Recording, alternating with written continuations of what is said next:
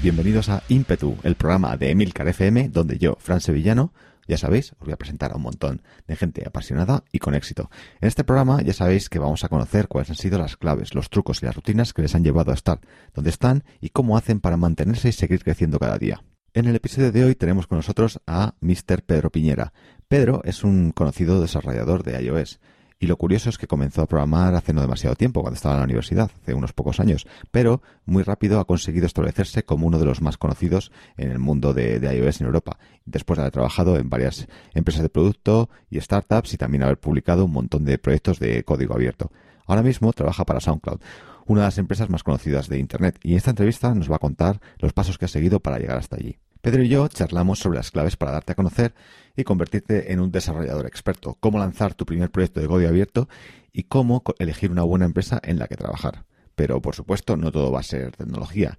También hablamos de una cosa que le ha cambiado la vida a Pedro, el correr.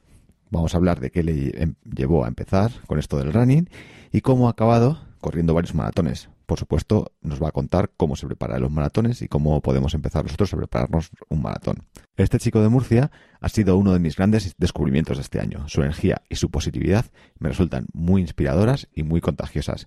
Y esta entrevista nos va a dejar indiferentes. Así que, sin más dilación, aquí os dejo con mi amigo Pedro Piñera. Hola Pedro, ¿qué tal? Hola, ¿qué tal, uh, Fran? Bienvenido al programa. Muchas gracias, Juan. Tenía un montonazo de ganas de, hablar contigo y de que nos pusiésemos al día, así que muchas gracias por aceptar la invitación y pasarte por aquí. Ah, muchas gracias a ti, la verdad es que yo también tenía bastante ganas. Habíamos hablado antes por Twitter y en alguna que otra historia y cuando me propusiste lo del podcast no podía decirte que no. Mm. Pues nada, encantado de, tenerte aquí. Y, y, bueno, ¿qué tal, ¿qué tal el día de hoy? ¿Cómo, cómo ha ido? ¿Que has hecho algo pues especial? ¿Ha sido un día diferente? ¿Ha sido normal? Pues hoy, hoy ha sido curioso porque en lugar de trabajar en lo que suelo trabajar a diario como desarrollador de, de iOS, pues he estado un poco compartiendo todo lo que conozco de iOS con un desarrollador de Android. Igual si hay varias ah, personas que escuchan que son desarrolladores de Android lo conocerán, es Fernando Cejas. Y me dijo que eh, me parecería si, si le enseñaba yo iOS y me enseñaba Android y de alguna forma compartíamos conocimiento. Así que nos hemos levantado, nos hemos ido a una cafetería Además, una cafetería que hay en Berlín que es, eh, muy conocida porque muchas startups han empezado allí. Y, nada, hemos estado trabajando desde ahí todo el día y hemos estado compartiendo un montón de cosas y la verdad que muy interesante. Mm, o sea que tenéis, tenéis, eh, tenéis libertad ahí en, en bueno, si quieres contaros dónde trabajas, trabajas en... Sí, ahora mismo estoy trabajando de desarrollador iOS en SoundCloud, eh, en Berlín, y lo que tenemos es como tenemos un 20% del tiempo, se llama SAT time, que es, si no me equivoco, self-assigned o self-allocated time. Es un tiempo que tú puedes dedicar 20% a, a, algo que no sea necesariamente el sprint semanal. Pues puede ser una tarea, tiene que estar relacionada con el proyecto, en este caso SoundCloud, pero puede ser, no sé, algo que has querido refactorizar durante mucho tiempo y no has podido, algo que te gustaría hacer, alguna idea que has tenido y querías, quieres un poco experimentar con ella, ver qué resultados obtienes. Entonces nosotros eh, nos juntamos hace unas semanas y dijimos, oye, ¿por qué no un iOS y un Android se juntan y empezamos a hacer cosas juntos? Hmm. Y eso ha sido lo que hemos hecho hoy. Sí, porque para bueno para la, gente que esté escuchando y que a lo mejor no sea no sé no, no no esté tan familiarizado con la programación, ¿no? El desarrollo para móviles, pues la programación para para iPhone y la programación para Android es, eh, son como mundos completamente diferentes, ¿no? Eh, y está como muy, muy dividido, ¿no? La mayoría de la gente que sabe una cosa o se dedica a una cosa no suele hacer de la otra y hay poca gente que, que es realmente buena y que dedica eh, gran parte de su tiempo a hacer, hacer las dos. Eso, eso es bueno, al final las como desarrolladores tenemos bastantes ideas en común, pero ellos utilizan sus patrones, ellos utilizan sus lenguajes, entonces cuando cambian o dan un salto a otra plataforma, en el caso, en, este, nuestro caso ha sido de Android a iOS, pues hay un montón de cosas, tienes que hacer una especie de cambio de chip para y aplicar tus conocimientos de desarrollador a ese nuevo lenguaje y a esa nueva plataforma. Entonces ha sido bastante interesante porque a medida que él iba escribiendo el código, pues yo iba escuchando sus reflexiones y me parecen bastante interesantes porque te ayudan a ver el punto, otro punto de vista de, tu código. Sí, ¿no? Porque parece, no sé, parece que, bueno, con esta tecnología, ¿no? sobre todo en las plataformas estas, ¿no? Como hay, un poco de, fundamentalismo, ¿no? Parece a veces, ¿no? Que, que hacer de una hacer de una cosa, eh, si haces de una cosa no puedes hacer de la otra y, viceversa, ¿no? Parece que, no sé, que hay como cierta, cierta rivalidad y, y yo creo que, que en realidad, pues, eh, eh, cada plataforma tendrá sus cosas mejores y peores y podemos aprender eh, quiero decir que podemos extraer las cosas buenas de, ambas y, enriquecernos, ¿no? Enriquecer cada una de las plataformas con cosas de, otras, ¿no? Así que... Es, eso es, al final es, es, la gran ventaja de hacerlo, es poder compartir, poder enriquecer el desarrollo tanto de, iOS como de, Android. Entonces, nosotros cuando empezamos o decidimos hacer este mini subproyecto dentro de la aplicación, pensamos, oye, ¿por qué no cogemos una feature, una funcionalidad de la aplicación que no está implementada y trabajamos en ella? Y de alguna forma mostramos a la empresa que es posible hacer una especie de intercambio entre dichos equipos y, de alguna forma pues eso enriquecernos ambos. O sea que ahí en, en, SoundCloud el mito este del 20%, ¿no? Que tanto se hablaba bueno, hace unos años que lo hacía Google y tal, que luego no sé si lo dejaron de hacer o lo siguen haciendo, no está muy claro. O sea que ahí sí que sí que lo hacéis, ¿no? Eh, sí, no, la verdad es que no sabía de Google. Eh, sí que es verdad que SoundCloud ha sido la primera empresa en la que lo he visto. El tema del 20% es complicado porque, bueno, tú lo firmas en el contrato y al principio dices, qué guay, ¿no? O sea, un día a la semana, 20% es un día a la semana. Voy a dedicarlo a otra cosa que no sea entrar a, a tu Spring, coger tareas y hacerlas. El problema es que cuando estás tan metido en el sprint semanal, te sientes te sientes mal cuando te desconectas del sprint y dices, oye, le dices a todos tus compañeros, hoy el viernes eh, voy a estar trabajando en otra cosa. Entonces lo que acaba pasando es que la mayoría de gente no, no coge ese 20%. Y es una pena porque te lo dan y nadie te puede decir nada, está en tu contrato, pero la mayoría no lo coge. Mm. Entonces eh, es, es tu responsabilidad decir, no, cada viernes voy a desconectar y voy a dedicarlo a esto.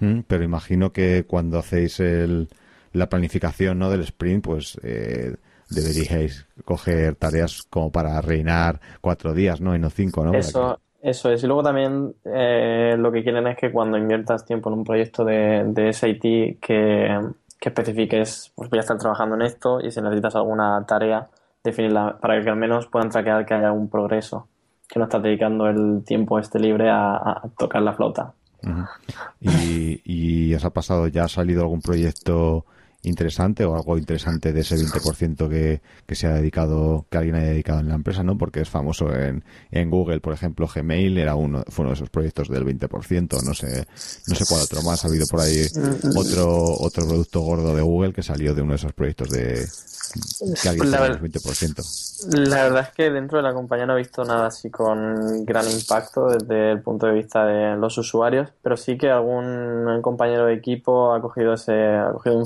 un, viernes y se ha sentado y ha hecho una herramienta interna que nos puede ayudar a nosotros a mejorar el desarrollo. Ah, y lo ha hecho simplemente en un día. Se ha, llegado a la oficina, se ha puesto a trabajar, ha dicho, oye, mira, esto ha sido un problema para el producto, ah, para los desarrolladores durante mucho tiempo. Voy a trabajar en un componente que mejore esto y aparte lo que también tenemos es que eh, cada dos viernes tenemos una sesión de demos, que es algo así como los eh, empleados de la empresa pueden mostrar al resto de la empresa en lo que han estado trabajando durante esas dos semanas. Entonces, mi colega este, cuando acabó esa herramienta, pues hizo una especie de demo, eh, enseñó a todo el mundo lo que había hecho, que lo había hecho durante su tiempo de SAT, y nada, al par de días ah, lo, lo incluyó en el proyecto. Así que son pequeñas mejoras que, da, que no vienen mal, sobre todo a los desarrolladores.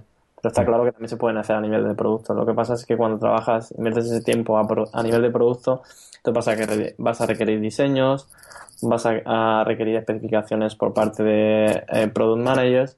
Entonces, lo que tú has desarrollado en un día va a tardar dos semanas en meterse en el producto. Entonces. Claro, tienes un montón de burocracia ahí, ¿no? Alrededor de, lo que quieres hacer. Cuando, mientras con lo de tu 20% llegas, te lo, lo haces y es, una es una pequeña mejora en lo que es la, las herramientas de desarrolladores o en el proyecto, pues la puedes incluir en el proyecto que nadie te va a decir nada desde el punto de vista de producto. Pero si es algo ah, que los usuarios van a usar, pues uh, la burocracia es, es enorme. Y aparte, pues eso, si además implica temas legales, pues incluso peor. Claro, claro, claro. Sí, bueno. Lo típico. Y bueno, Pedro, ¿y tú cómo, cómo empezaste con esto de, del desarrollo? Pues fue allá 2010, yo empezaba la, la universidad y yo estudié, no estudié nada relacionado con informática, hice ingeniería de telecomunicaciones, bueno, aparte puede estar relacionado, y me hice con el MacBook, un MacBook para, para los estudios, en eso que, vi que, se estaba poniendo mal el desarrollo en iOS y que además tiene un MacBook, dije, oye, ¿por qué no me bajo Xcode y empiezo a hacer a, jugar? Aparte coincidía con que me estaban enseñando ya lenguajes de programación, aprendí C, aprendí Java, dije, ¿por qué no? Entonces estuve como durante los cuatro años de universidad, sobre todo haciendo desarrollo iOS, eh, muchos tutoriales en internet, muchos libros. El problema era que cuando yo desarrollaba, pues claro, eh, sin tener conocimientos de programación, mi código era bastante... Si intento abrir un proyecto de aquel entonces, seguramente me entren ganas de llorar. Entonces, bueno, sí que al final conseguí hacer grandes aplicaciones, sí que aprendí bastantes patrones, pero no, como desarrollador, la verdad es que no, no, no me sentía no me sentía un, buen desarrollador. Y fue aproximadamente en el, creo que fue 2014, cuando un compañero estaba haciendo entrevistas para una empresa en Barcelona que se llamaba Teambox y, le preguntaron si, conocía a otro desarrollador, habló conmigo y entonces yo estuve el último año de carrera ah, estudiando y trabajando para esta empresa al mismo tiempo. Y fue ahí donde aprendí un montón de cosas, aprendí pues eh, cómo trabajar en equipo, aprendí cómo gestionar proyectos a nivel de, mm, tareas y a nivel de, sprints. También aprendí eh, lo que era Git, que hasta entonces no sabía lo que era y recuerdo que, por ejemplo, con, con el compañero con el que desarrollaba hasta aquel entonces usábamos Dropbox para compartir los proyectos y la verdad es que aprendí un montón de cosas y ya a partir de ahí pues me fui me fue gustando más todo el tema del desarrollo y ya pues me abría a, pues a blogs a escribir artículos sobre aspectos técnicos también desarrollar librerías y bueno, al final poco a poco me he ido metiendo en lo que es la comunidad. Sobre todo enfocado en iOS. Sí que he hecho algo con otros lenguajes. Sé, sé algo de Ruby, también he visto algo de JavaScript, pero sobre todo me he enfocado en, la plataforma iOS, básicamente. Y bueno, tampoco, no sé, no llevas, o sea, llevas relativamente poco, ¿no? Dedicándote a esto de forma profesional y ya has llegado a una de las eh, de una de las empresas más conocidas casi a nivel mundial ¿no? en, en, hoy, hoy en día en Internet. ¿Qué cosas crees que has hecho que te han hecho no llegar, o sea, eh, progresar tan rápido? Pues la verdad es que ser bastante proactivo. Es decir, eh, en el momento que algo, algo te gusta, tienes que ir a aprender lo más que puedas. Y, y sobre todo no dejar y no esperar a que alguien te llueva con, una oferta encima. Es decir, uh, trabájatelo, gánatelo. Si te gusta el desarrollo iOS, pues tira a fondo con el desarrollo iOS, aprende el lenguaje, aprende los frameworks. Y otra cosa que creo que a mí me ayudó bastante fue el compartir todo lo que iba aprendiendo porque cuando compartes lo que vas aprendiendo, primero al final te vas haciendo tu especie de, marca personal, se llama personal branding, sí, en, internet, digamos que ya la gente te empieza a conocer lo que es la comunidad. En la comunidad. Luego también, ah, pues cuando escribes artículos llegas a más gente y cuando vas haciendo, por ejemplo, librerías open source, ah, ya tienes como una especie de portfolio de desarrollador que a la hora de llegar a la empresa ah, da una buena imagen de ti. Saben que, es una persona, en el momento que echan un vistazo a las librerías en las que has trabajado, saben más o menos eh, qué perfil de desarrolladores. Entonces, digamos que todo el trabajo que haces en público es tu, tu de presentación cuando llegas a una empresa. Y yo creo que eso, por ejemplo, a la hora de llegar a SoundCloud me ayudó bastante. Y imagino que, bueno, como tú pones tu, tu trabajo ahí en, en público, ¿no? El, el, código abierto, ¿no? Porque para todos el que no lo sepa, ¿no? Que no, que sea, que no sea técnico y esté escuchando el programa, eh, código abierto, el, ¿no? el código que tu proyecto es de código abierto, pues es código que tú cuando pones. Mencione algo, cuando mencione algo técnico, uh, interrúmpeme porque igual se me escapa algún término que probablemente haya gente que no entienda. Entonces, si se me escapa algo, avísame. Sí, sí, no te preocupes. Pues eso, para el que no lo conoce, ¿no? El, open source, pues es, es digamos, el, código del que están hechas las aplicaciones, pues eh, está compartido de forma pública, de forma que cualquiera puede acceder a ello, ¿no? Entonces, si tú haces código de ese código abierto, ¿no? Y tú lo compartes con otra gente, pues cualquiera puede ver tu trabajo. Es como un pintor que expone sus, sus obras en una galería, ¿no? O un fotógrafo que expone sus fotografías. Es una forma de, de exponer tu trabajo al final, ¿no?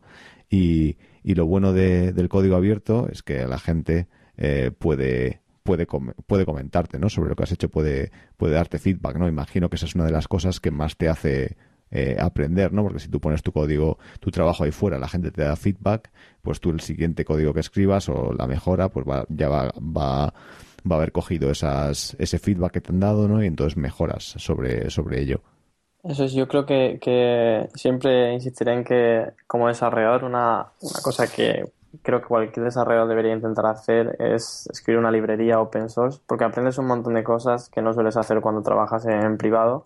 Lo primero es, eh, te ves forzado a escribir buen código porque al ser tu carta de presentación eh, no puedes escribir código a basura porque cuando alguien entra a ver tu código dirá este desarrollador a lo que escribe es, basura, literal. Entonces, eso es una, una primera cosa. La segunda es, uh, te obligas a escribir un código que entienda todo el mundo, que sea reusable, que, que no esté diseñado para ser utilizado en, en, una aplicación en concreto en un uso concreto. Entonces haces un código más uh, reusable y luego también te fuerzas a, pues eso, a que sea un código que sea entendible, que todo el mundo lo pueda entender, que esté documentado que, alguien llegue al repositorio y mediante unos pasos que tú has detallado pueda llegar a usar tu código dentro de su aplicación, pueda integrarlo sin ningún tipo de, problemas. Entonces, yo creo que está bien el abrirte a la, a la comunidad porque al final te acabas beneficiando de la comunidad. Esa, la comunidad te acaba dando feedback. Si alguien usa tu librería o tu, tu proyecto open source y encuentra algún fallo, te lo va a reportar. Si alguien ve una posible mejora, te la va a reportar si alguien quiere contribuir con la librería o con el proyecto open source añadiendo más funcionalidades, va a estar ahí y te va a intentar ayudar. Entonces, eh, uh, son todos beneficios. Beneficios, a ver, uh, el tema open source es, es, complicado también porque, por ejemplo, para empresas como, o sea, si es para una librería, que es un, una librería para los que no lo entiendan es como una especie de componente de lo que sería una lo que puede ser una aplicación, es como un fragmento más pequeño de todo el código que tiene la aplicación. Entonces, si es algo así, pues bueno, sí que lo puedes hacer open source, pues es un trabajo pequeño, pero si, si hablamos de aplicaciones como, no sé, aplicación de SoundCloud o aplicación de Facebook, está claro que, que, esta gente no te va a hacer el código fuente open source porque hay un montón de temas legales detrás y porque son empresas que hacen dinero a partir de, de del código del código de la aplicación. Entonces, uh, aún así me sorprende que hay una empresa uh, hay una galería de arte en, no sé si están en Nueva York o al menos en Estados Unidos, se llaman uh, Artsy, que tienen aplicaciones y sus aplicaciones las tienen por completo en, en open source. Y los sigo mucho, me gusta leerlos porque eh, son muy pro open source y una de las ideas uh, que promueven es pues eso, hacerlo siempre open source y, y, beneficiarse de la comunidad. El tema está en que en su caso el dinero no lo hacen de, de la aplicación. Con lo cual, por esa parte, entendería que, que puedan hacerlo open source, pero claro, si, si, tú haces dinero en la aplicación, está claro que no te pueden meter en, en hacer open source. Vamos, al menos yo no lo haría. Uh -huh. Y, y si alguien quisiese empezar un proyecto de, de código abierto, ¿no? Imagínate que alguien que está escuchando, ¿no? Se lo está planteando, ¿por dónde le aconsejarías empezar? Pues depende del de, lenguaje de programación. A ver, casi todos los lenguajes de programación tienen bastante, tienen ya herramientas de dependencias y tienen ya seguramente alguna librería bastante consolidada en el lenguaje. Entonces lo que yo haría sería ver cómo lo han hecho otros repositorios que sean ya open source, ver cómo están estructurados, ver cómo documentan el README ver qué herramientas se utilizan de testing, ver qué, librerías externas utilizan. Entonces, a partir de ahí, eh, inspirarte en esa estructura de proyecto y arrancar el tuyo a partir de, ese. Seguramente cuando hayas hecho como dos o tres, ya te sabrás uh, pues qué buscan los desarrolladores cuando llegan a un repositorio open source y qué esperan de él. Eh, pues yo, por ejemplo, ya cuando tenía dos o tres, el siguiente utilizaba el, el, gestor de dependencias para crear un nuevo proyecto formato librería y luego muchas de las de las herramientas lo que hacía era copiar y pegar. Cosas que ya tenía definidas en otro proyecto, las migraba, cambiaba el nombre, añadía algunas cosas y ya tenía la nueva librería o el nuevo componente. Entonces, si es tu primer proyecto open source, yo lo que haría sería mirar otra, otro proyecto open source en el mismo lenguaje de programación, ver cómo está estructurado y partir de ahí. Y luego pues ir mejorándolo y al final acabas con, con tu base de, de, proyecto open source. Y, y, bueno, pero antes de hacer eso imagino que tienes que tener una, una idea. ¿De dónde coges tú las ideas para, para tus proyectos de, de código abierto? Pues mira, no sé, depende. La mayoría de ellas surgen por problemas o necesidades. Por ejemplo, hay una que es la librería que más uh, usuarios la usan. Esta la, la, empecé a implementar porque quería aprender Swift. Swift es el lenguaje de programación que Apple presentó hace unos años y está tan de moda ahora. Y dije, ¿cómo puedo aprender eh, lenguaje de programación? Una opción es eh, coger el libro, leo y vale problema de hacer eso es que cuando ves los ejemplos y pasan dos páginas te has olvidado del ejemplo. Dije, ¿por qué no me siento ya con una librería? Entonces pensé en una librería que ya existía, intenté hacer algo parecido en Swift. La trabajé, hice la primera versión y entonces los desarrolladores empezaron a usarla. al cabo de un tiempo la tuve que dejar porque no tenía tiempo para dedicarle y los desarrolladores empezaron a preguntarme, oye, ¿cuándo vas a migrar y cuándo vas a ofrecer la siguiente versión? Y me vi forzado a actualizarla. Y entonces eh, empecé con una especie de tontería a modo de aprendizaje personal y ahora ya al, usarla tantos desarrolladores, pues me veo forzado a tener que actualizarla y mantenerla y que no hayan bugs en la librería. Otra, sin embargo, pues no sé, hemos, eh, por ejemplo, ahora estoy escribiendo una que la necesitamos en SoundCloud para tema de testing y nada, pues surgió el problema, me siento y me pongo a escribir la librería. Entonces, siempre que veo algún problema, alguna necesidad que se puede resolver mediante una librería, pues intento plantear ese componente y arranco el proyecto. Y lo voy, sobre todo las librerías las voy haciendo en mi tiempo libre. O sea que aparte de tu trabajo, pues también, claro, tienes que le dedicas un montón de tiempo a estos, a todos esos proyectos, ¿no? Sí, sobre todo hay, hay días que puedo dedicarle, hay otros días que no. Uh, depende también cómo salga con la cabeza, porque hay días que igual el día ha sido bastante complicado, bastante intenso, y tengo pocas ganas de llegar a casa y abrir el portátil y seguir escribiendo código. Pero hay otros días que, sin embargo, sí que me apetece hacerlo, o algún fin de semana. Siempre voy con el portátil en la mochila, así que incluso en el metro, ¿sabes? Abro la pantalla, escribo dos líneas, cierro la pantalla y me bajo la siguiente parada. Pero sí, mm. siempre que puedo lo, lo voy haciendo. O sea, en general te sueles, lo sueles dejar para por la tarde, ¿no? ¿Cómo te, cómo te organizas el, el día para eso, para compaginar el, el trabajo con, con, los, con los proyectos personales? Pues suelo ser muy malo para eso. entonces todavía estoy intentando encontrar ah, la mejor forma, la que más se adecue a, mi forma de ser. Aquí en Berlín además es complicado y los últimos meses he intentado también hacerlo con, con las horas de luz que hay en Berlín. Ahora en verano lo que hago es mover todas las, las 8 horas de trabajo de SoundCloud, las muevo a cuanto más temprano posible mejor. Es decir, intento entrar a la oficina sobre las 8, porque así cuando salgo por la tarde eh, tengo desde, no sé, desde las 5 o 6 de la tarde hasta 11 de la noche, que es de día en Berlín, y puedo estar ahí pues eh, haciendo deporte, trabajando en librerías, leyendo libros sin embargo, en invierno sucede al contrario. Se hace de noche, muy de día, entonces lo que hago es mover el trabajo en SoundCloud como más hacia, no sé, entrar más tarde a la oficina. Entonces aprovecho la franja horaria de, no sé, entre las 7 de la mañana hasta las 10, que más o menos entra a SoundCloud para hacer deporte y hacer pues lo que en verano haría por la tarde, más o menos.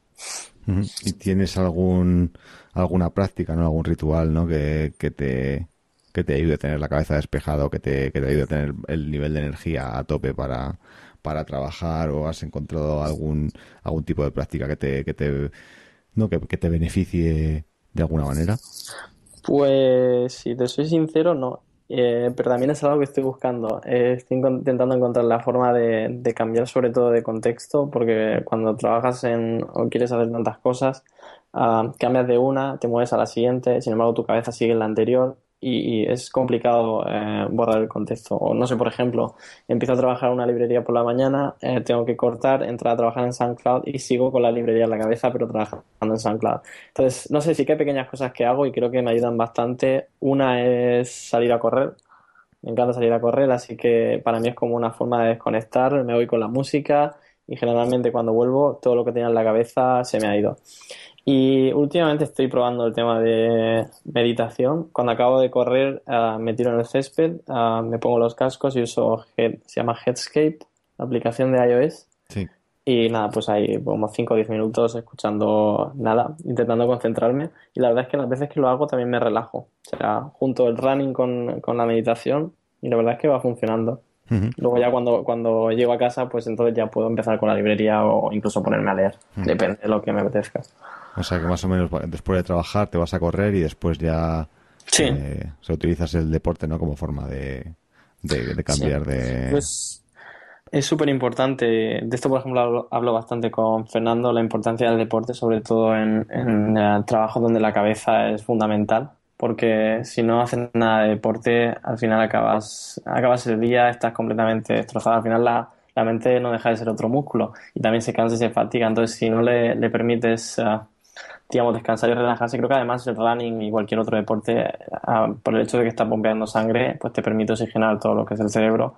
Y después de la sesión de deporte, sí que es verdad que te fatigas, pero te ayuda a que el cerebro se relaje un montón, sobre todo después de un día duro. Entonces, el deporte yo creo que siendo desarrollador es fundamental.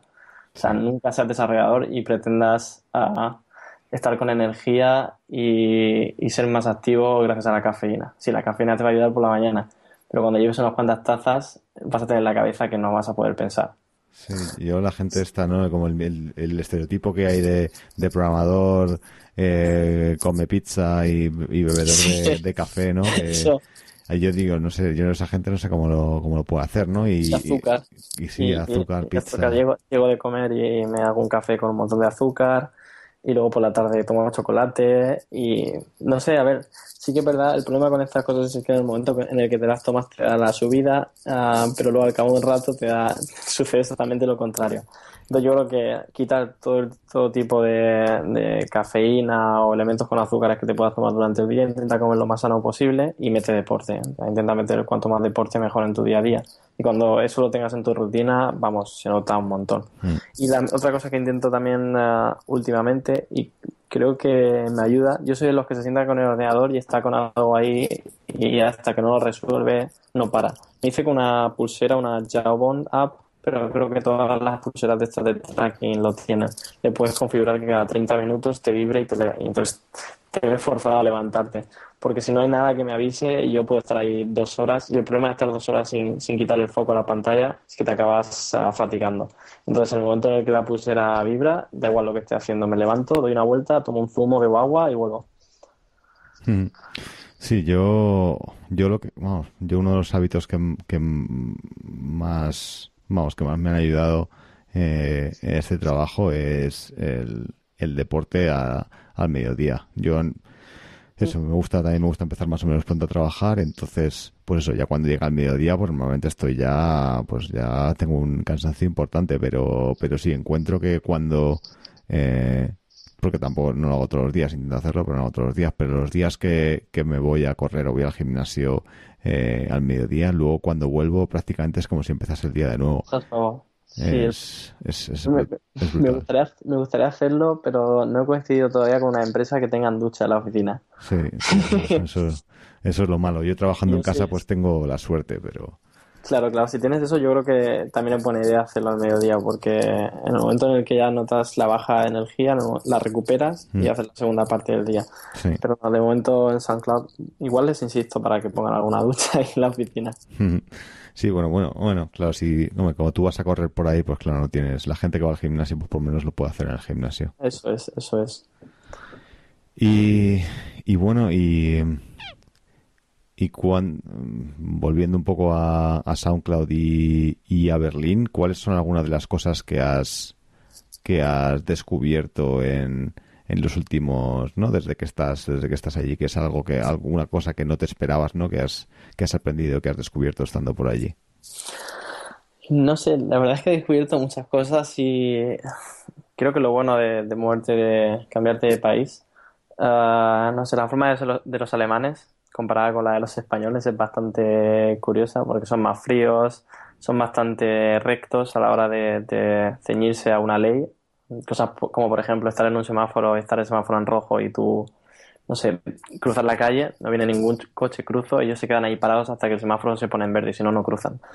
Ah, sin embargo, no sé, aquí por ejemplo en Berlín también la, hay mucha mezcla cultural y, la ciudad está muy enriquecida. La ciudad no se, no se consigue definir, entonces hace que la ciudad tenga su encanto, digamos. Te encuentras gente de todo tipo, gente que, que viene a la ciudad con ganas de arrancar algún proyecto, escucha gente bastante motivadora.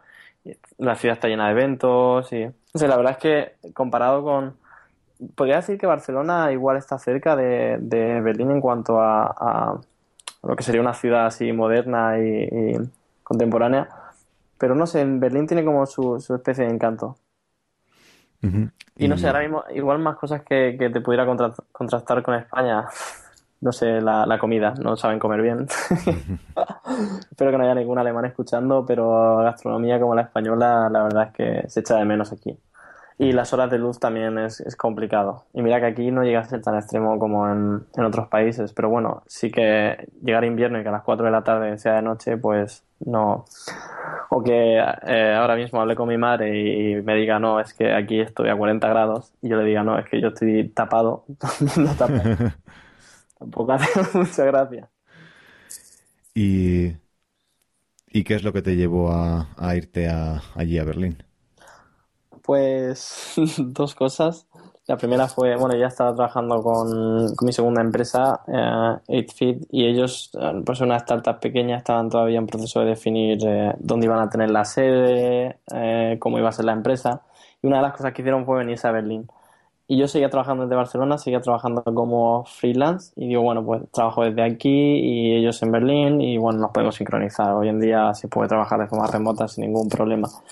Pero justamente me dejó la novia y, en eso que estoy ahí pensando qué hacer con mi vida, le dije a mi madre, recuerdo que además tardé como dos horas en decirle, me, me traigo todo lo que tengo en Barcelona, que por aquel entonces vivía en Barcelona, y me voy a Berlín. Y tardé como dos semanas, cogí una maleta y me vine a Berlín a la aventura.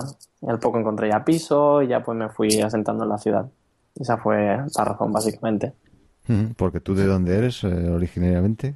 Yo, para quien no lo haya notado en mi acento, soy murciano. hay como... Eh, hay, Murcia es como un es como su propio país, ¿no? Casi. Es como, es como, no sé, Murcia tiene como que la gente de Murcia es como muy de, de Murcia, ¿no? No, sí, sí, tiene... no sé por qué, pero, pero todo el mundo le da por Murcia y siempre vas fuera y dices soy de Murcia y siempre está el que te dice, ah, pues yo tengo un amigo en Murcia.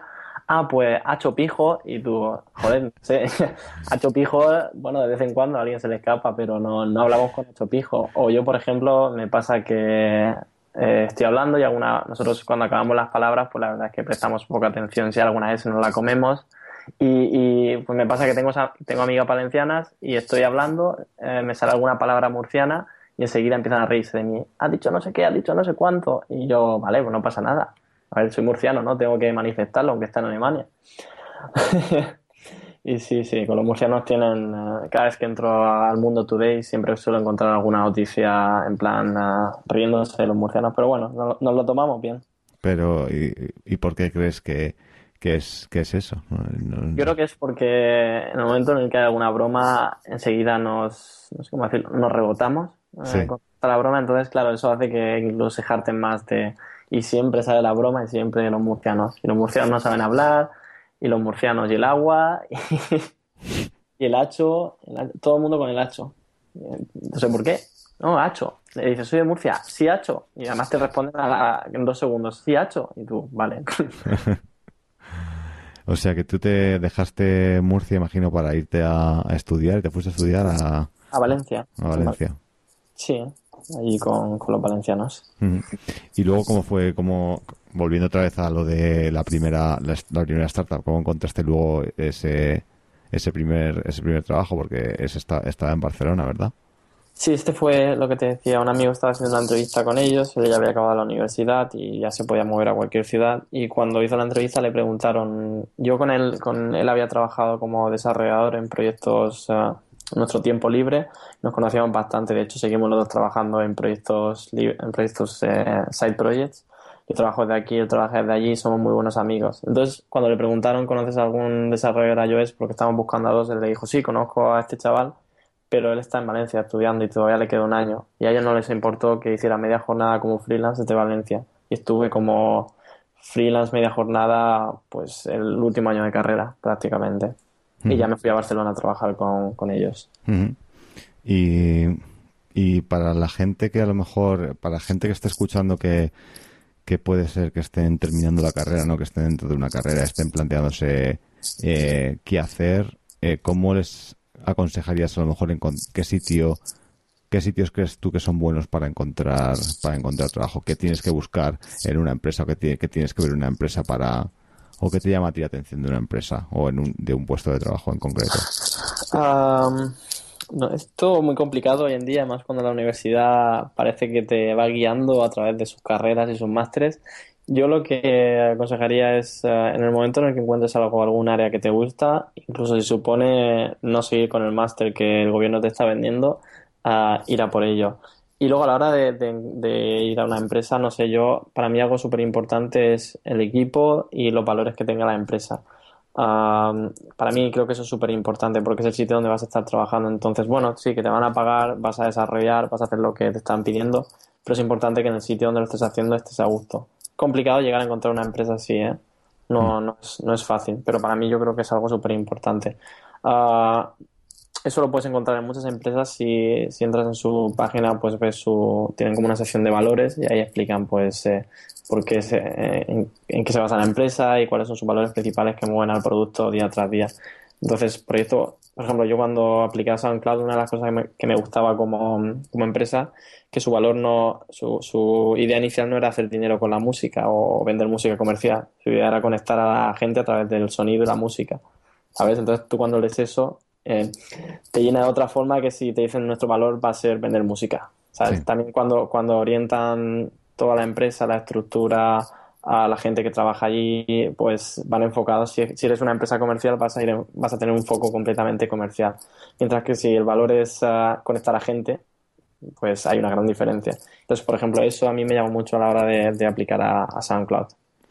Y luego esos, esos valores que esos valores que anuncian se, se mantienen en la, en la, en la práctica o, varían. Yo creo que en, el caso, en mi caso, por ejemplo, creo que sí los, los están manteniendo. Es decir, siempre intentan ser pues bastante transparentes. Uh, lo que pasa es que en el, en el, caso de SoundCloud es muy complicado, ¿sabes? Porque eh, te montas una startup, tienes una idea muy buena, pero como cualquier startup lo que tienes que hacer es dinero, ¿no? Entonces, en la industria de la música, donde está tan dominada por, por, los labels, que son los que acaban vendiendo la música a estas plataformas, sea Warner, Universal o cualquier otra distribuidora, pues estos mismos te dicen cómo tienes que vender la música y te dicen cómo lo tienes que hacer y te dicen cómo tienes que hacer negocio en, en esta industria. Y si no lo haces así, estás perdido. Entonces, uh, digamos, SoundCloud de alguna forma se ha visto afectada por este, este negocio de la música y está de alguna forma virando en esa dirección. Con lo cual a mí me da un poco de pena que sea así, ¿no? Mm. Y, y, bueno, cambiando un poquillo de, de tema, eh, hay una, una, palabra que te he escuchado a ti, que no sé si es murciana o de, de, dónde, o de dónde, es. Igual. Suena más a valenciano, no sé, la, la marcheta, ¿no? Eh, he leído un artículo, un artículo tuyo, ¿no? Que hablas de la, de la marcheta. ¿Qué es, qué es, qué es la marcheta? La marcheta, no sé, la verdad es un término que yo, yo uso para, para todo. Mira, por ejemplo, tengo, cuando voy a salir de fiesta, uh, suelo utilizar marcheta para referirme al hecho de eso, de salir de fiesta. Entonces eh, llamo a algún colega, le digo, oye, nos vamos de marcheta. Sobre todo a algún colega que tengo valenciano le suelo decir marcheta y entiende el término. Con lo cual puede ser que sea algo valenciano, no lo sé. Entonces es un uso de la palabra el otro para mí, es salir a correr, por ejemplo, es ir a, ir, ir a la marcheta. Para mí es como ir trotando a un plan uh, despacio, pero ir trotando, salir a correr. Uh, luego también lo usaba, creo que lo dices por un artículo que escribí en el cual usaba el término eh, bastante, bastantes veces. Lo uso también para, o lo usaba para referir a, a, al hecho de moverme ¿no? de, de España a Alemania, hacer marcha. Aunque mm. bueno, en ese lugar eh, creo que tendría más sentido decir hacer marcha, pero sí, lo decía algo así como que bueno, me iba, me iba de marcheta a Alemania. Pero sí, sí, lo uso bastante. Al final es ser, uh, creo que la idea de ese término es ser, ser, activo, ser dinámico y siempre estar haciendo lo que te guste, ¿no? Sea salir a correr, sea salir de fiesta, estar con los amigos, lo que sea, pero hacerlo. Mm. Entonces sí, me gusta bastante el término. Y creo que no es murciano, diría. no, no suena murciano. No. Y y bueno, en general eres un tío muy positivo, ¿no? En, en, en, en tu blog, en, los artículos que pones en Medium, se, se nota. Eh, que bueno, que si para los que estáis escuchando, si queréis echarle un ojo, es eh, tu blog es pepinera, ¿no? Pe, pepinera.es. Sí, pepinera.es, sí. O en Medium también suelo subir los artículos, los suelo subir a dos, dos sitios. Mm. Pues está muy bien para, para todos los que queréis echarle un ojo. Y eso es muy, muy positivo, ¿no? Siempre estás con, pues, con, hablando de, de, ese tipo de cosas, ¿no? De la marcheta y de, y de, de viajar y todas estas cosas. ¿Tienes sí, algún, sí. tienes, eh, tienes algún truco, ¿no? Para cuando tienes un día, un día malo, en qué, cómo sueles, en qué sueles pensar o cómo sueles dar la vuelta, ¿no? Para, para convertirlo en, en algo positivo. Pues una de las formas que tengo es la misma que utilizo para desconectar, que salir a correr. Aparte es curioso porque cuando tengo algún día de eso y salgo a correr, uh, bato mis récords. salgo como con rabia, ¿no? Y es, venga, que no, vamos a intentar uh, olvidar este día, y entonces salgo a correr. Y curiosamente cuando vuelvo he olvidado todo lo que ha pasado y me relajo, intento uh, ver todo desde un punto de vista distinto. Lo que intento hacer también es cuando hay un problema, intentar eh, parar un segundo, tomar aire intentar verlo desde otra perspectiva, al final, si, si, es un problema que. O sea, creo que al final el único mayor problema que no podemos resolver, nadie, va a ser la muerte. El resto se puede resolver de una forma u otra. Algunos serán más complicados, otros más fáciles. Entonces, cuando a mí me aparece un problema, lo que hago es sentarme y decir, vale, este es el problema. ¿Qué opciones tengo? ¿Cómo lo puedo resolver? Suena esto muy ingeniero, ¿no? Entonces ya, digamos, busco los, todos los caminos y todas las alternativas y evalúo pues cuál tiene más sentido. Y, intento sobre todo hacerlo bastante tranquilo y de forma positiva. No cabrearse con nada, no, no echar las culpas a nadie, intentar pues de forma tranquila asumir los problemas y, y, tratarlos, ¿vale?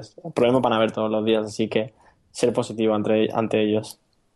Sí, está claro que todo el mundo. Pero correr me ayuda bastante.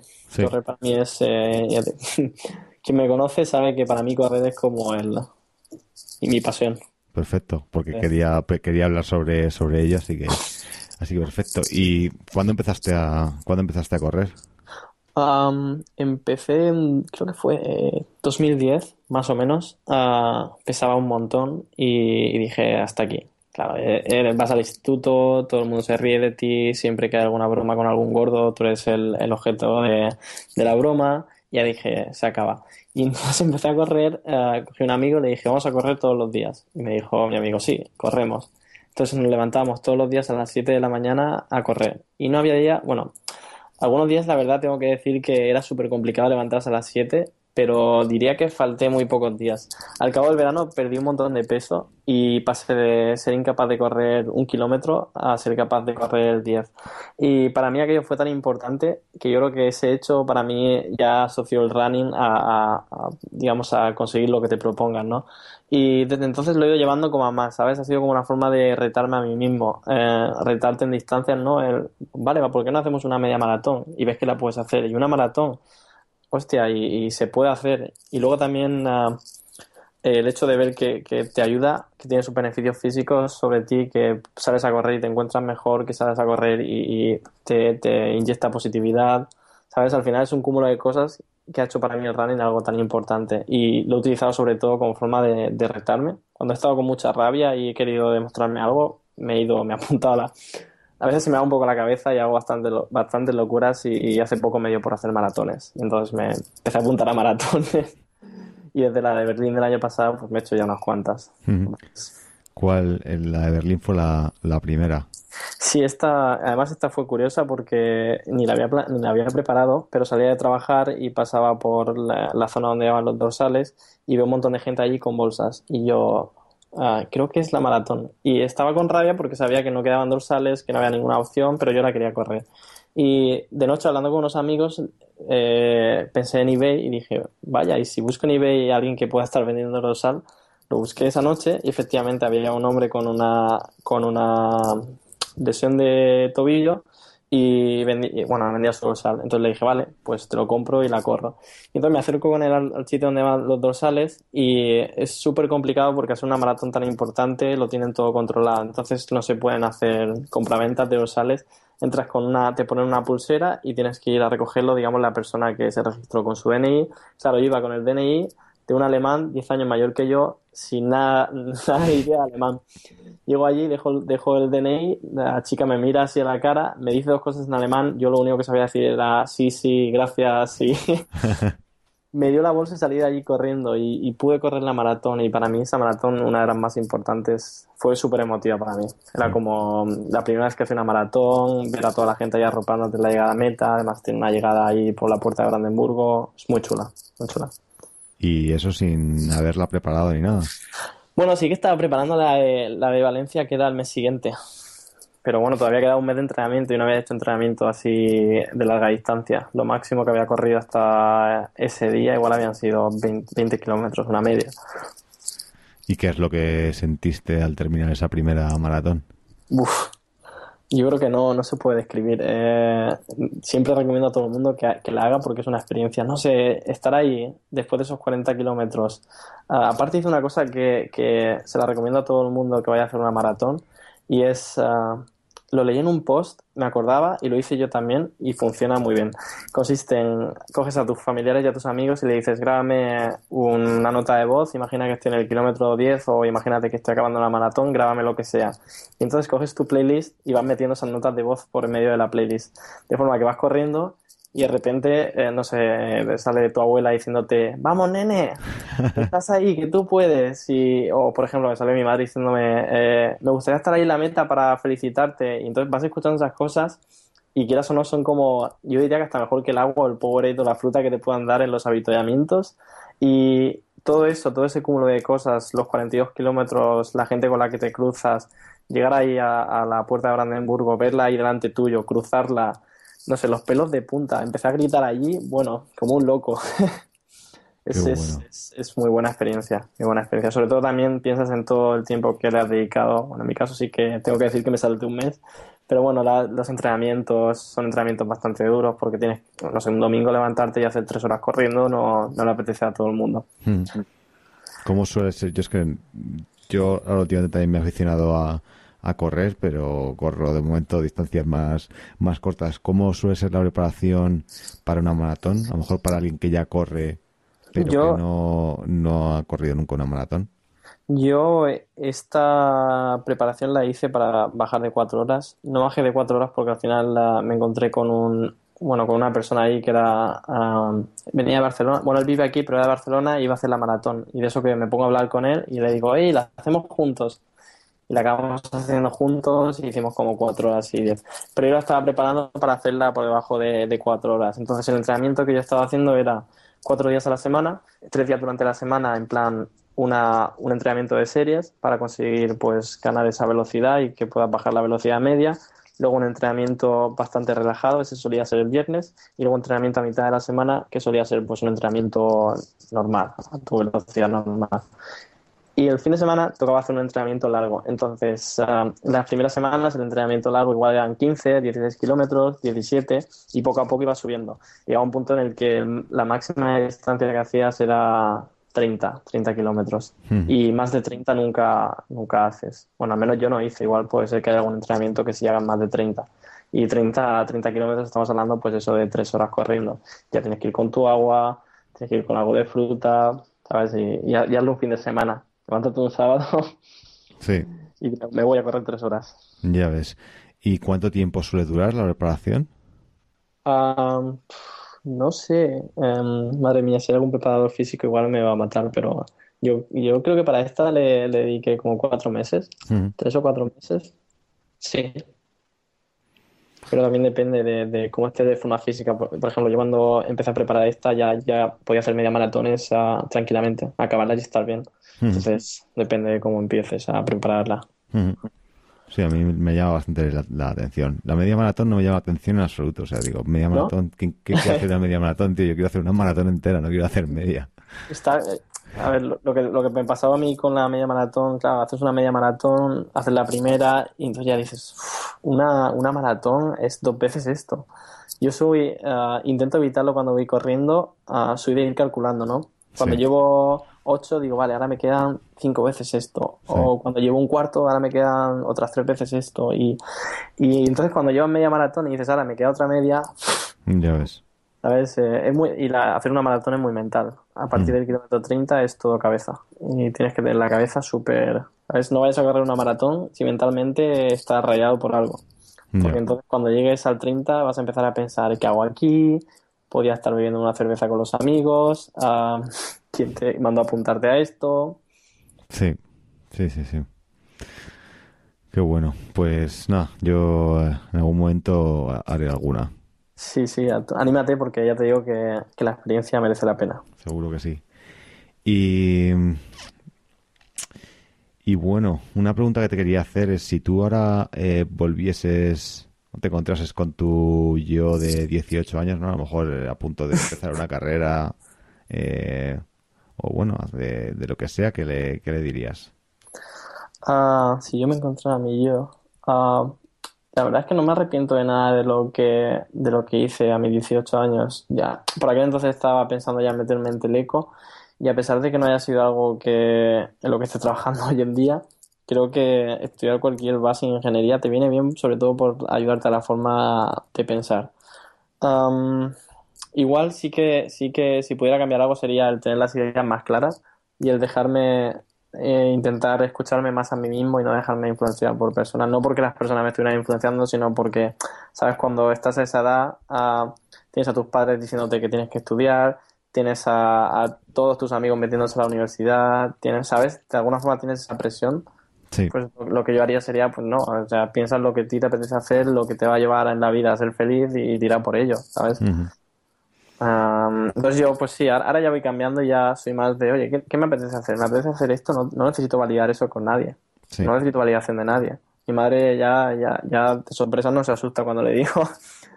Pero sí que en su día, en su día, pues eso, validas con todo el mundo y si tienes una cierta presión y vas siguiendo, ¿no? Si todo el mundo, si, si todo el mundo estudia, tú, tú estudias, ¿no? Si, todo el, si todo el mundo trabaja de esto, pues tú trabajas de eso. Mm. Y, yo, por ejemplo, me pasó que cuando acabé el máster ya de alguna forma me iba un poco desconectando y dije, a ver, máster, el 90% de mis colegas van a meter a hacer el máster.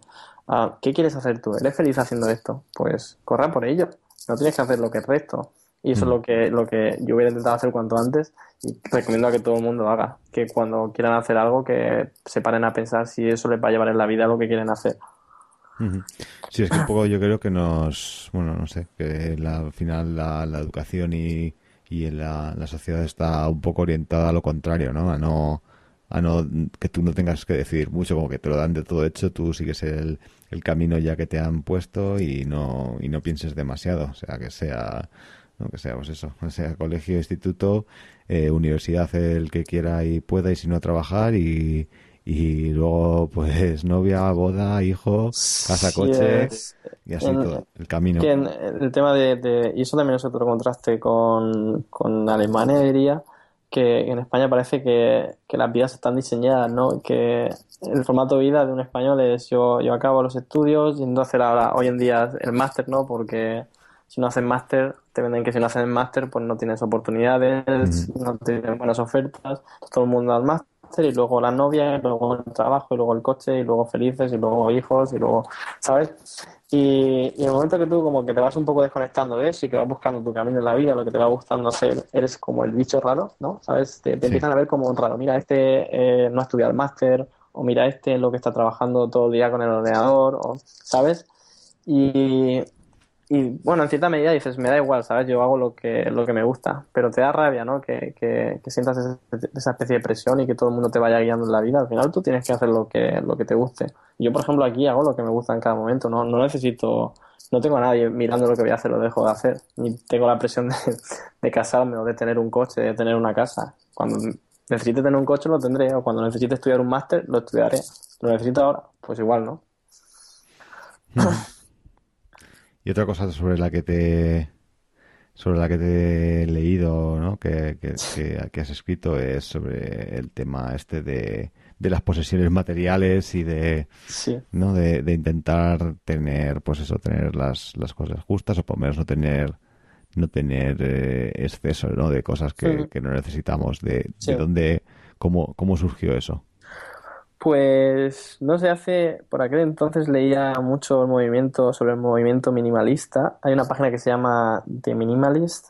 Mm. Eh, es un, son un par de, amigos que en su día pues decidieron meterse en este movimiento y ahora un poco viven de eso, escriben artículos, um, tienen hasta un documental.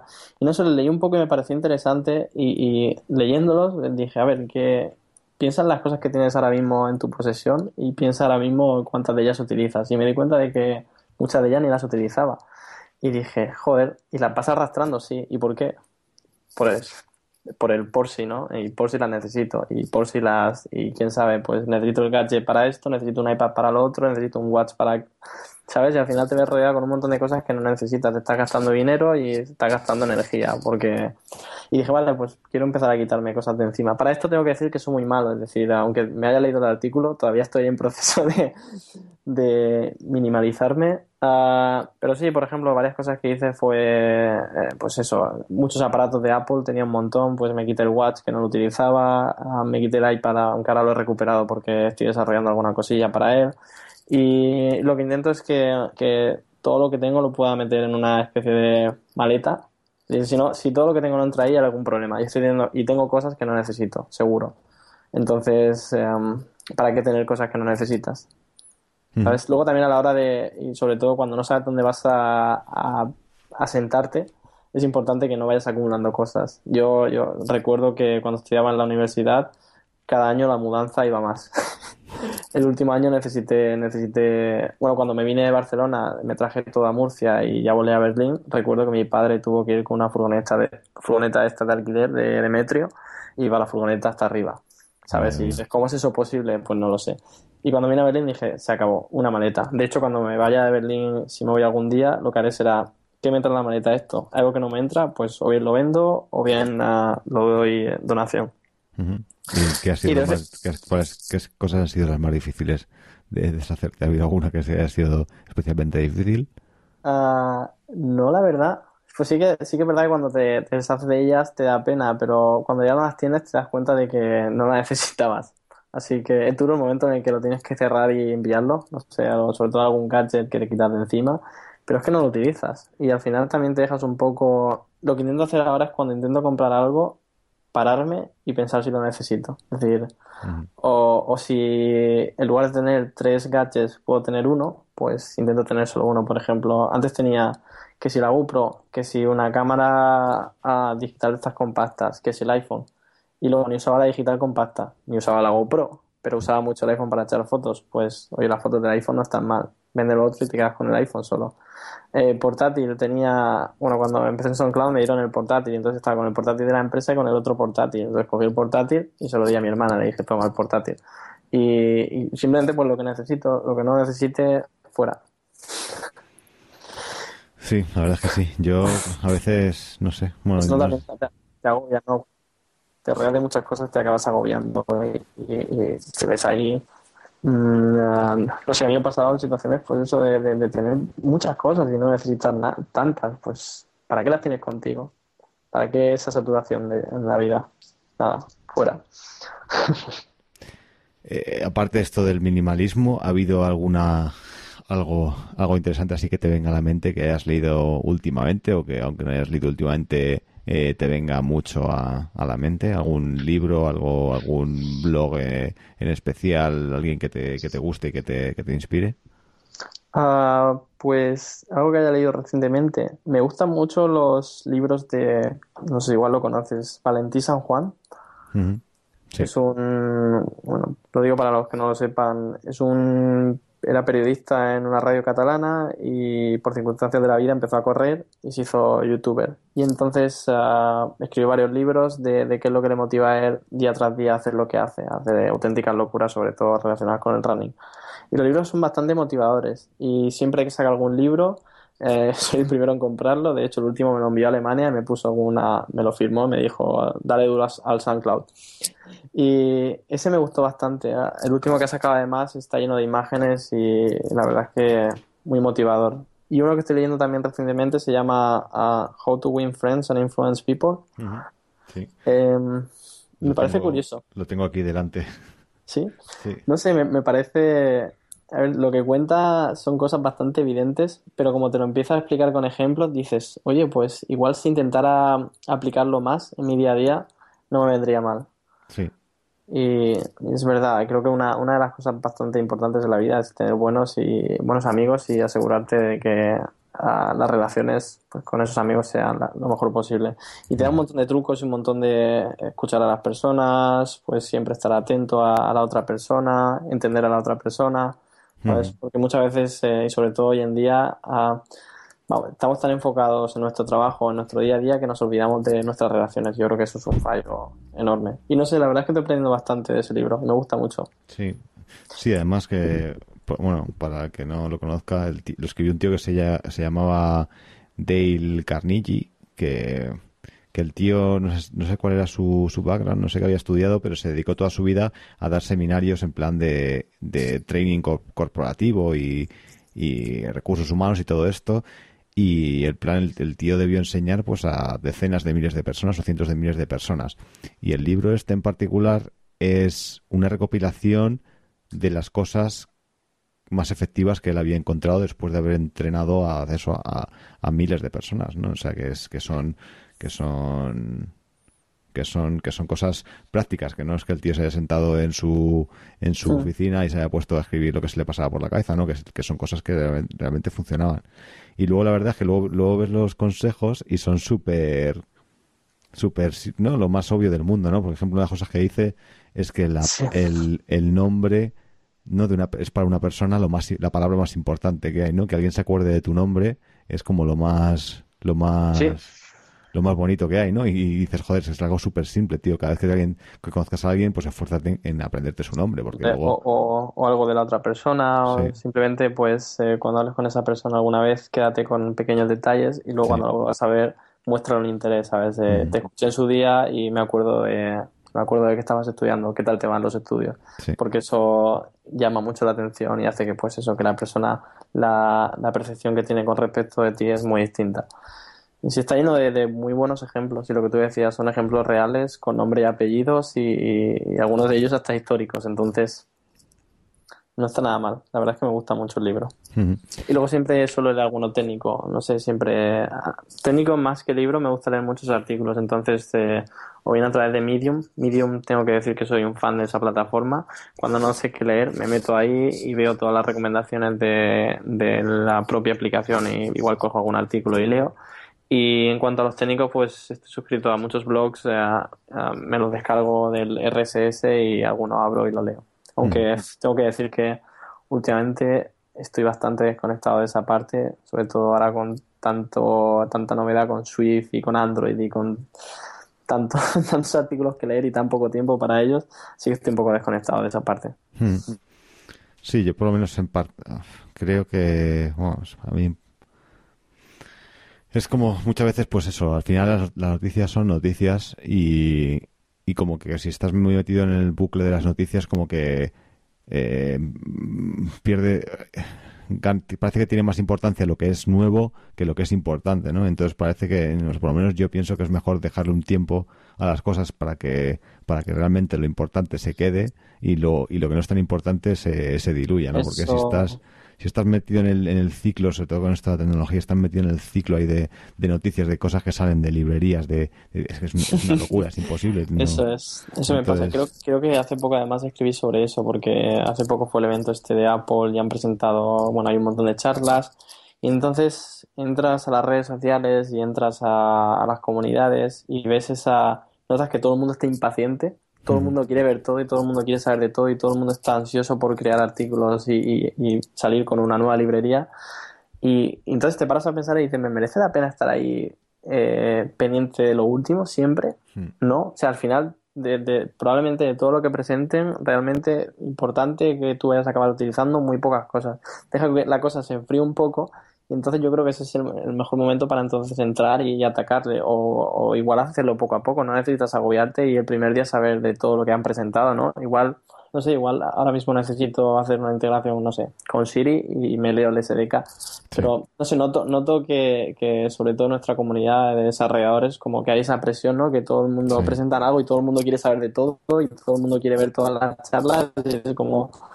Y, y también me pasa que abro artículos y, bueno, me he inventado tal patrón de no sé cuánto, y tú lo lees y dices, vale, pero este es este mismo patrón con otro nombre, vale. No, es que ahora me he inventado este otro patrón, y ahora me he inventado cómo hacer esto de esta forma, y al final todos los días habrá gente con nuevas ideas, con nuevas plataformas, con nuevos, eh, nuevas librerías, y, ¿sabes? Mm, he aprendido, estoy intentando aprender a pararme en ese sentido y decir, oye, desconéctate, desconéctate de la revolución de las noticias, sobre todo las técnicas, ¿sabes? Y céntrate en, disfrutar desarrollando, ¿sabes? Que a veces estamos tan preocupados de, usar todo lo último que no hacemos realmente nada, ¿sabes? Sí. Y, eso sí algo que también me estoy preguntando últimamente, ¿sabes? Eh, me da por enfocarme en patrones, en usar librerías las últimas que salen, en utilizar los últimos SDKs y, y dices, ¿pero estás desarrollando? No, estás perdiendo más tiempo queriendo aprender que haciendo. Y Mm. entonces digo, no, no, para, para porque esto no, no puede seguir así. Sigue utilizando lo que tienes y disfruta programando, disfruta haciendo lo que estás haciendo. Ya llegará un momento en el que necesites o te interese aprender algo nuevo, lo aprenderás, pero no sientas ese agobio de decir, es que lo necesito aprender todo, es que tengo que saberlo todo, tengo que, que estar al día con Swift o con, o con todas las librerías de Swift. No puedes, es imposible. Sí, sí, sí. Pues, pues sí, completamente de, de acuerdo. Y pues, pues nada más. Yo creo que ya hemos tocado un montón de temas y, Genial. y podemos ir cerrando el, el chiringuito. No sé si, no sé si hay algo que de lo que te gustaría hablar que no te he preguntado, algo que quieras comentar. Pues aquí tienes el, tienes Mm. tu, tu espacio para, para comentar lo que quieras. No, la verdad, la verdad es que ha estado bastante bien. Mm, espero no haber eh, utilizado muchos términos técnicos porque a veces se me iba la cabeza, pero bueno, la verdad es que me ha gustado bastante y sobre todo me alegra hablar contigo y poder, pues no sé, que le pueda ayudar todo, todo lo que he dicho, pues bienvenido sea. Sí, seguro que sí. Sí, sí. Y nada, también me alegro un montón. Espero que, que eso, que sigamos hablando y si te apetece, pues a lo mejor en el futuro podemos hacer una segunda parte. O, Perfecto. o bueno, estamos, estamos en contacto. Así que nada, eh, muchísimas gracias, Pedro. Muchas gracias a ti. Pues nada, que tengas una buena noche, que descanses y que sigas corriendo, que sigas escribiendo Y a la sigas- marcheta. y con mucha marcheta. Con mucha marcheta. Venga, Fran, Un abrazo. abrazo. Chao. Una cosilla antes de marcharnos. Ya sabéis que vuestra opinión, vuestro feedback es muy importante para mí, para que pueda mejorar este programa, hacerlo mejor, traer a gente que os guste más, en fin, mejorarlo como sea. Para ello, pues me podéis escribir a arroba impetupodcast en Twitter o a hola arroba impetupodcast.com por email. Eh, ahí me podéis contar qué os parecen los episodios, a quién os gustaría que trajese, eh, cómo podría mejorar, cosas nos gustan, en fin, lo que sea. Y ya sabéis que también me podéis dejar una review y una reseña en iTunes. No solo me podéis dejarlo, sino que además os agradecería un montón porque eso va a ayudar a que el programa eh, sea más conocido, porque eso hace que, suban los rankings, etcétera. Así que para ello os metéis en iTunes y me dejáis cinco estrellitas, os lo agradecería mucho, muchísimo. Y nada más, espero que os haya gustado el programa y nos escuchamos en el siguiente. Chao.